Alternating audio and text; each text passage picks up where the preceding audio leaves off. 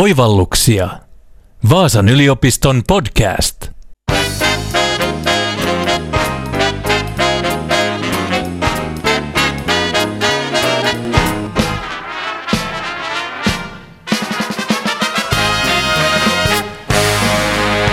Laivaliikenteessä me etsitään kuumeisesti keinoja ympäristöystävällisempään liikkumiseen. Merenkulun järjestön IMO:n tavoitteena on alentaa hiilidioksidipäästöjä vähintään 40% vuoteen 2030 mennessä. Mikä siis keinoksi tähän? Voisiko esimerkiksi vedystä tulla laivojen merkittävä voimanlähde?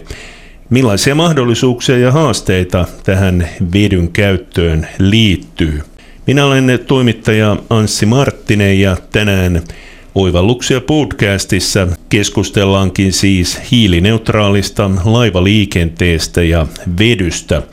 Vieraana ovat Vaasan yliopiston energiatekniikan tutkijat Maarit Mäkelä ja Karolin Nuortila. He ovat parhaillaan mukana isossa EU-rahoitteisessa CHECK-tutkimushankkeessa ja tässä hankkeessa edistetään vähähiilistä merenkulkua siten, että yhdistetään useita eri energiatekniikoita sekä innovatiivista laivasuunnittelua.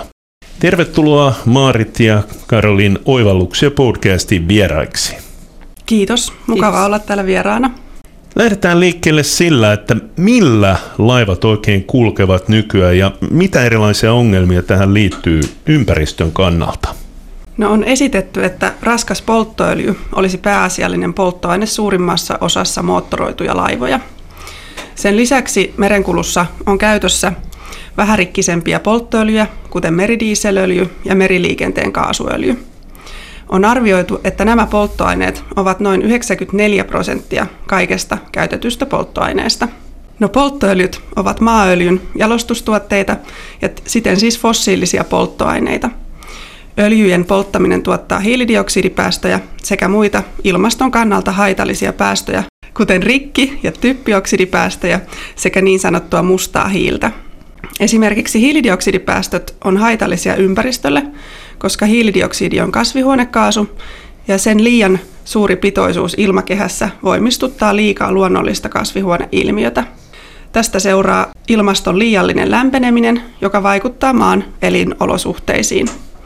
Esimerkiksi kuivilla alueilla kuivuus lisääntyy ja sään ääriilmiöt lisääntyy kaikkialla maailmassa.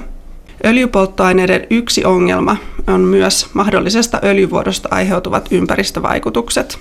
Sitten voidaan tietysti kysyä, että miksi öljyt on niin isossa osassa laivojen polttoaineina. Öljyt on niin sanotusti helppoja polttoaineita meriliikenteelle, ne on suhteellisen edullisia ja niitä on helppo varastoida ja pumpata laivaan. Tämä tilanne on kuitenkin muuttumassa. Laivasektorille on viime vuosina asetettu huomattavia päästörajoituksia, ja jo tällä hetkellä on liikenteessä aluksia, joissa käytetään vaihtoehtoisia polttoaineita tai hyödynnetään muita vaihtoehtoisia teknologioita.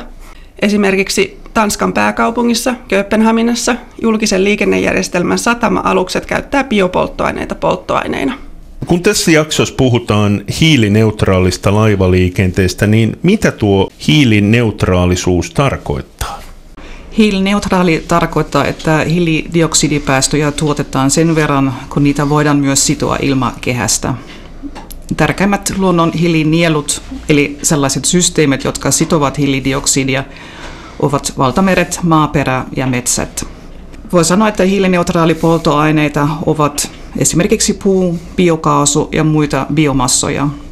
Ja jos nyt otetaan puu esimerkkinä, puun poltossa vapautuu myös hiilidioksidia, mutta tämä on aiemmin sidottu fotosynteesissä puun kasvuvaiheessa ja voi taas tulla sidotuksi puiden ja muiden kasvien kasvussa. Sen sijaan kun poltetaan fossiilisia polttoaineita, eli just öljyä, hiiltä, maakaasua, vapautuu myös muun muassa hiilidioksidia, joka johtaa siihen, että ilmakehän hiilidioksidipitoisuus kasvaa. Laivaliikenteeseen tarvitaan biopolttoaineita, kuten metaania, metanoli, etanoli valmistettuna biomassasta tai vaihtoehtoisesti polttoaineita, joissa ei ole lainkaan hiiltä, kuten esimerkiksi ammoniakkia tai vetyä. Maarit tuossa puhuikin, että laivasektorille on viime vuosina asetettu huomattavia päästörajoituksia. Millaisia tavoitteita laivojen vähäpäästöisyydelle on sitten asetettu? No yleisesti voidaan sanoa, että keskeisenä tavoitteena on ollut päästöjen huomattava vähentäminen ja merenkulkualan kehittäminen aikaisempaa ympäristöystävällisemmäksi. Tosiaan YK-alainen merenkulkujärjestö IMO on asettanut tavoitteeksi vähentää kansainvälisen meriliikenteen hiilidioksidipäästöjä vähintään 40% vuoteen 2030 mennessä ja 70% vuoteen 2050 mennessä verrattuna vuoden 2008 tasoon. Tavoitellaan siis merkittäviä päästövähennyksiä. Tämän lisäksi IMO on linjannut, että vuotuista kasvihuonekaasujen absoluuttista päästömäärää pienennetään 50% vuoteen 2050 mennessä. Tämä siitäkin huolimatta, että liikennemäärät kasvaa koko ajan. Nämä rajoitukset koskevat koko meriliikennettä, ei vain uusia aluksia. No millaisia eri keinoja tähän päästöjen vähentämiseen on jo nykyään? Ja millaisia erilaisia teknologioita on suunnittelupöydällä? Kehitetään koko ajan keinoja vähentää energian kulutusta ja siten myös päästöjä. Esimerkkejä voivat olla energiasäästäviä teknologioita, kuten hukkalämmön hyödyntäminen tai suunnittelussa superkevyt laiva. Uusiutuvia energioita tutkitaan, kuten tuulivoiman, aurinkopaneelien käyttö laivassa. Sitten voi olla operatiivisia muutoksia, kuten nopeuden alentaminen. Myös uusien polttoaineiden kautta voidaan vähentää päästöjä. Vaihtoehtoisia polttoaineita voidaan jakaa kahteen ryhmään, sellaiset, jotka sisältävät hiiltä, kuten LNG, eli nesteytetty maakaasu, metanoli ja etanoli, ja sellaiset, jotka eivät sisällä hiiltä, kuten vety ja ammoniakkia. Vaihtoehtoisten polttoaineiden käyttö voi kuitenkin vaatia myös moottoreiden muuntamista. Ympäristön saastuttamiseen on kiinnitetty huomiota ja pitempään. Esimerkiksi rikille on asennettu tiukat vaatimukset viimeksi tammikuussa 2020, ja näin ollen sallittu rikkipitoisuus polttoaineessa on laskettu 3,5% aina 0,5%. Maailmassa on sen lisäksi määrätyt alueet, joita kutsutaan emission control areas, kuten esimerkiksi Itämeri, Pohjanmeri ja myös joitakin muita alueita. Ja näissä on sallittu polttoaineita, joiden rikkipitoisuus on vielä alempana, vain 0,1%. Tai vaihtoehtoisesti laivassa pitää olla käytössä rikkipesuri, eli laiteisto, joka puhdistaa rikkiä pakokaasusta. Myös typpioksidien enimmäismäärällä on tietyt vaatimukset, ja teknologia on olemassa, jonka avulla typpioksidit voidaan vähentää. Myös typpioksidien osalta on olemassa tietyt merialueet, joissa on tiukammat vaatimukset päästöjen alentamiselle. Täytyy myös muistaa, että laivojen elinikähän on pitkä, sanotaan 20-40 vuoteen, joten muutoksia kaikille laivoille ei tehdä kovin helposti. Suomessahan varustamot pyrkivät olemaan ympäristöystävällisyydessä maailman kärkeä, ja tänne Vaasan ja Uumajan välillekin tuli uusi Aurora Botnia-laiva viime vuonna. Sitähän on tituleerattu maailman ympäristöystävällisimpänä matkustaja-autolauttana. Millä se sitten kulkee? No Wasalinen mukaan aluksen moottoreita voidaan käyttää usealla eri polttoaineella ja energiantuotannossa voidaan hyödyntää myös akkuihin säilyttyä energiaa. Tärkein polttoaine on Wasalinen mukaan nesteytetty maakaasu eli LNG. Sen lisäksi käytetään polttoöljyä ja aluksessa on myös valmius käyttää polttoaineena biokaasua. Biokaasua ei kuitenkaan toistaiseksi ole saatavilla riittävissä määrin aluksen tarpeisiin nähden. On sanottu myös, että tuo fossiilinen eli nesteytetty maakaasu on sellainen välimallin ratkaisu kohti vieläkin puhtaampia voimanlähteitä. Mitä sillä tarkoitetaan? Nesteytetty maakaasu on pääasiassa metaanikaasua, joka nesteytetään varastointia varten. Maakaasu on kuitenkin fossiilinen polttoaine, kuten polttoöljytkin. Maakaasun palamisessa syntyy reaktiotuotteena hiilidioksidia. Kuitenkin hiilidioksidipäästöt on pienemmät verrattuna öljyn palamisessa syntyviin hiilidioksidipäästöihin. Pienempien hiilidioksidipäästöjen lisäksi maakaasun käytön etu on, että sitä poltettaessa ei synny rikkipäästöjä eikä hiukkaspäästöjä ja vain suhteellisen vähäinen määrä typenoksideja. Merkittävä ongelma on kuitenkin metaanipäästöt, joita voi syntyä, jos palaminen ei ole täydellistä. Metaani on voimakas kasvihuonekaasu No, maakaasua poltettaessa pyritään kuitenkin mahdollisimman täydelliseen palamiseen ja pieniin metaanipäästöihin.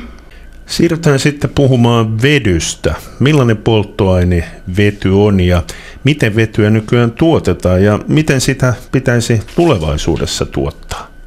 Vetyä kutsutaan energiakantajaksi, eli sitä ei oikeastaan kutsutaan polttoaineeksi.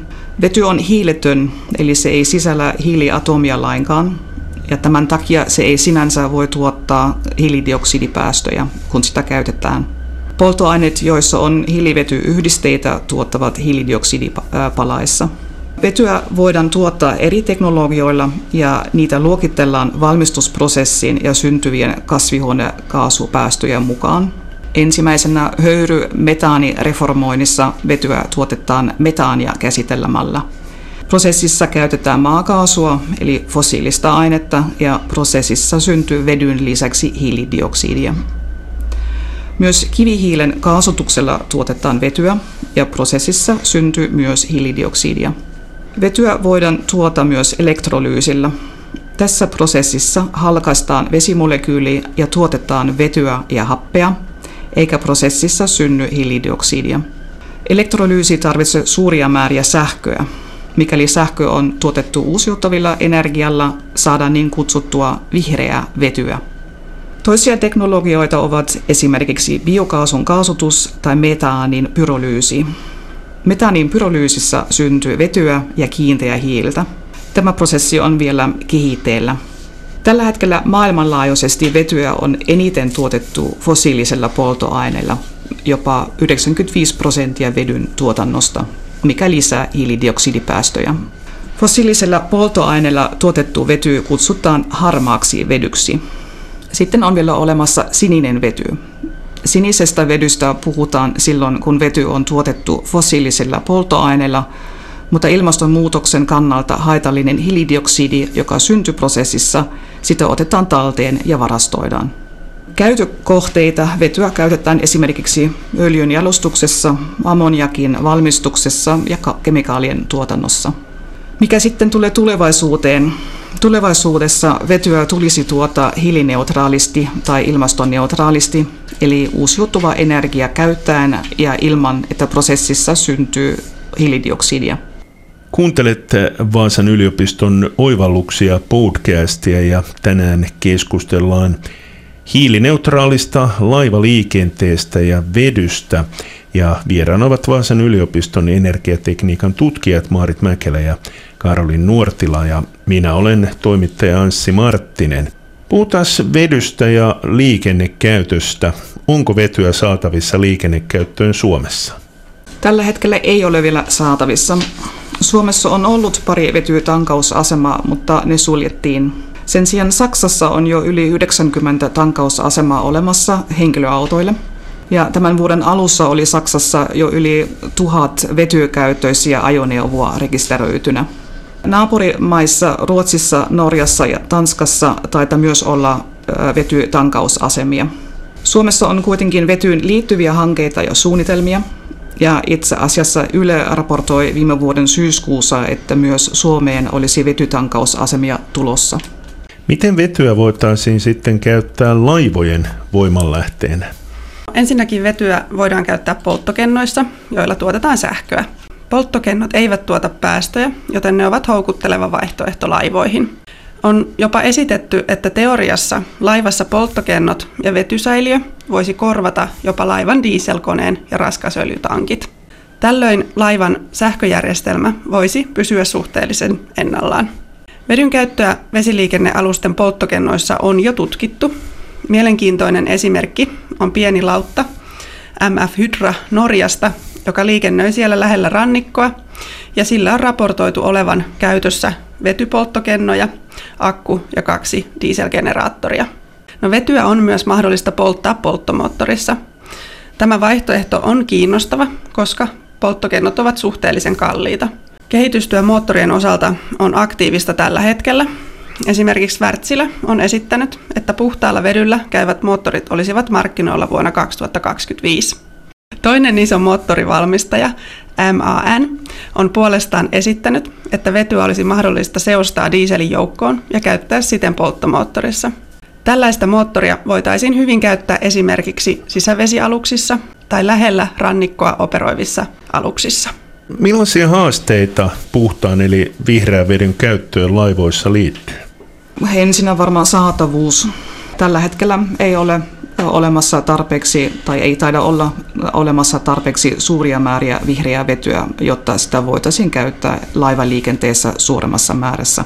Täytyy muistaa, että tietysti moni teollisuus on kiinnostunut vihreästä vedystä. Sitä paitsi vety on myös kalliimpi kuin esimerkiksi fossiilista dieseliä ja on esitetty yhden amerikkalaisen luokituslaitoksen mukaan, että vuonna 2050 olisi käytössä noin 35% ammoniavetypolttoaineita ja edelleenkin 40% öljypohjaisia polttoaineita. Ja sitten siinä olisi vielä muita polttoaineita. Vedyn infrastruktuuri satamissa on vielä puutteellinen ja joissain satamissa on suunnitelmia rakentaa vetyinfrastruktuuria. Aika monessa Euroopan satamissa tai satamakaupungissahan on kehityshankkeita meneillään. Myös yhtenä haasteena on vedyn säilytys, joko paineistettuna tai nesteytettynä. 20 asteen lämpötilassa ja normaalipainessa vety on kaasumaisena. Sitä voidaan kuitenkin paineistaa esimerkiksi 350 tai 700 baariin, jolloin energiatiheys on korkeampi. Vety on neste, kun lämpötila on miinus 253 astetta celsiusta. Ja tässä säilytysmuodossa energiasisältö taas kasvaa, mutta energiaa tarvitaan myös, jotta vedystä voidaan paineistaa tai viilentää niin paljon, että sitä tosiaan tulee nestemäinen. Eli tavallaan menetetään energiaa, kun vedystä tehdään paineistettu ja nestemäistä vetyä. Vedyn energiatiheys on korkeampi kuin esimerkiksi dieselin energiasisältö, kun sen ilmaisee massana, eli kilogrammassa tai tonneissa. Mutta kun energiasisältö ilmaistaan tilavuutena, niin vedyn energiatiheys on alhaisempi kuin dieselin. Tämä tarkoittaa, että tarvitaan tilavuudelta suurempaa säilytystilaa kuin silloin, kun varastoidaan esimerkiksi dieseliä. Vety voidaan myös säilyttää sidottuna orgaanisissa nesteissä tai kiinteissä materiaalissa, mutta näitä säilytysmuotoja tosiaan tutkitaan vielä. On myös esitetty, että paineistetun vedyn tankaus laivalle olisi hidas prosessi, eli tämäkin voisi olla haaste. Sekä paineistetun että nestemäisen vedyn käyttöön liittyy myös vaaroja. Vedyllä on laaja sytyttävyysalue ja alhainen energiamäärä riittää sytyttämiseen. Maalla on kuitenkin vedystä jo pitkään kokemus teollisuudessa. Laivassa sitten täytyy vaaroja erityisen hyvin ottaa huomioon ja saada kaikki riskit mahdollisimman pieniksi. Myös regulaatiota ja säädöksiä vielä kehitetään. Lopuksi kertoisitteko hieman lisää Vaasan yliopiston johtamasta CHECK-hankkeesta? Mitä siellä tavoitellaan ja keitä siinä on mukana? CHECK-hanke on saanut EU:n Horisontti 2020-rahoituksen. Se kestää vuoden 2024 kesäkuuhun asti. Hankkeessa kehitetään ja tutkitaan hyvin innovatiivisia ratkaisuja, jotka parantavat laivojen energiatehokkuutta ja vähentää hiilidioksidipäästöjä. Erityisesti tutkitaan erilaisten teknologioiden yhteisvaikutusta. Kehitettäviä ja yhdistettäviä teknologioita ovat muun muassa tuulivoima, sähköakut, lämmön talteenotto ja ilmavoitelu. Hankkeessa myös kehitetään tapaa, jolla laivoja suunnitellaan ja ohjataan. Hankkeessa on mukana Vaasan yliopisto ja World Maritime University sekä varustamoja, luokituslaitos, laivasuunnittelu, energiateknologia ja muita pienempiä teknologiayrityksiä. Miten vety sitten liittyy CHECK-hankkeeseen ja Vaasan yliopistoon? Vaasan yliopiston tutkimusryhmä osallistuu vetypolttoainejärjestelmän kehittämiseen. Järjestelmä suunnitellaan niin, että se palvelee tarvittaessa myös polttokennoja ja sallii muidenkin kaasujen käyttämisen. Vaasan yliopiston VEPIC-energialaboratorioon rakennetaan vetypolttoainejärjestelmä myös. Osallistumme myös tulevaisuuden vähähiilisen energiatehokkaan laivan kokonaisuuden suunnitteluun sekä suunnittelumenetelmien ja energiantuotantoteknologioiden kehittämiseen.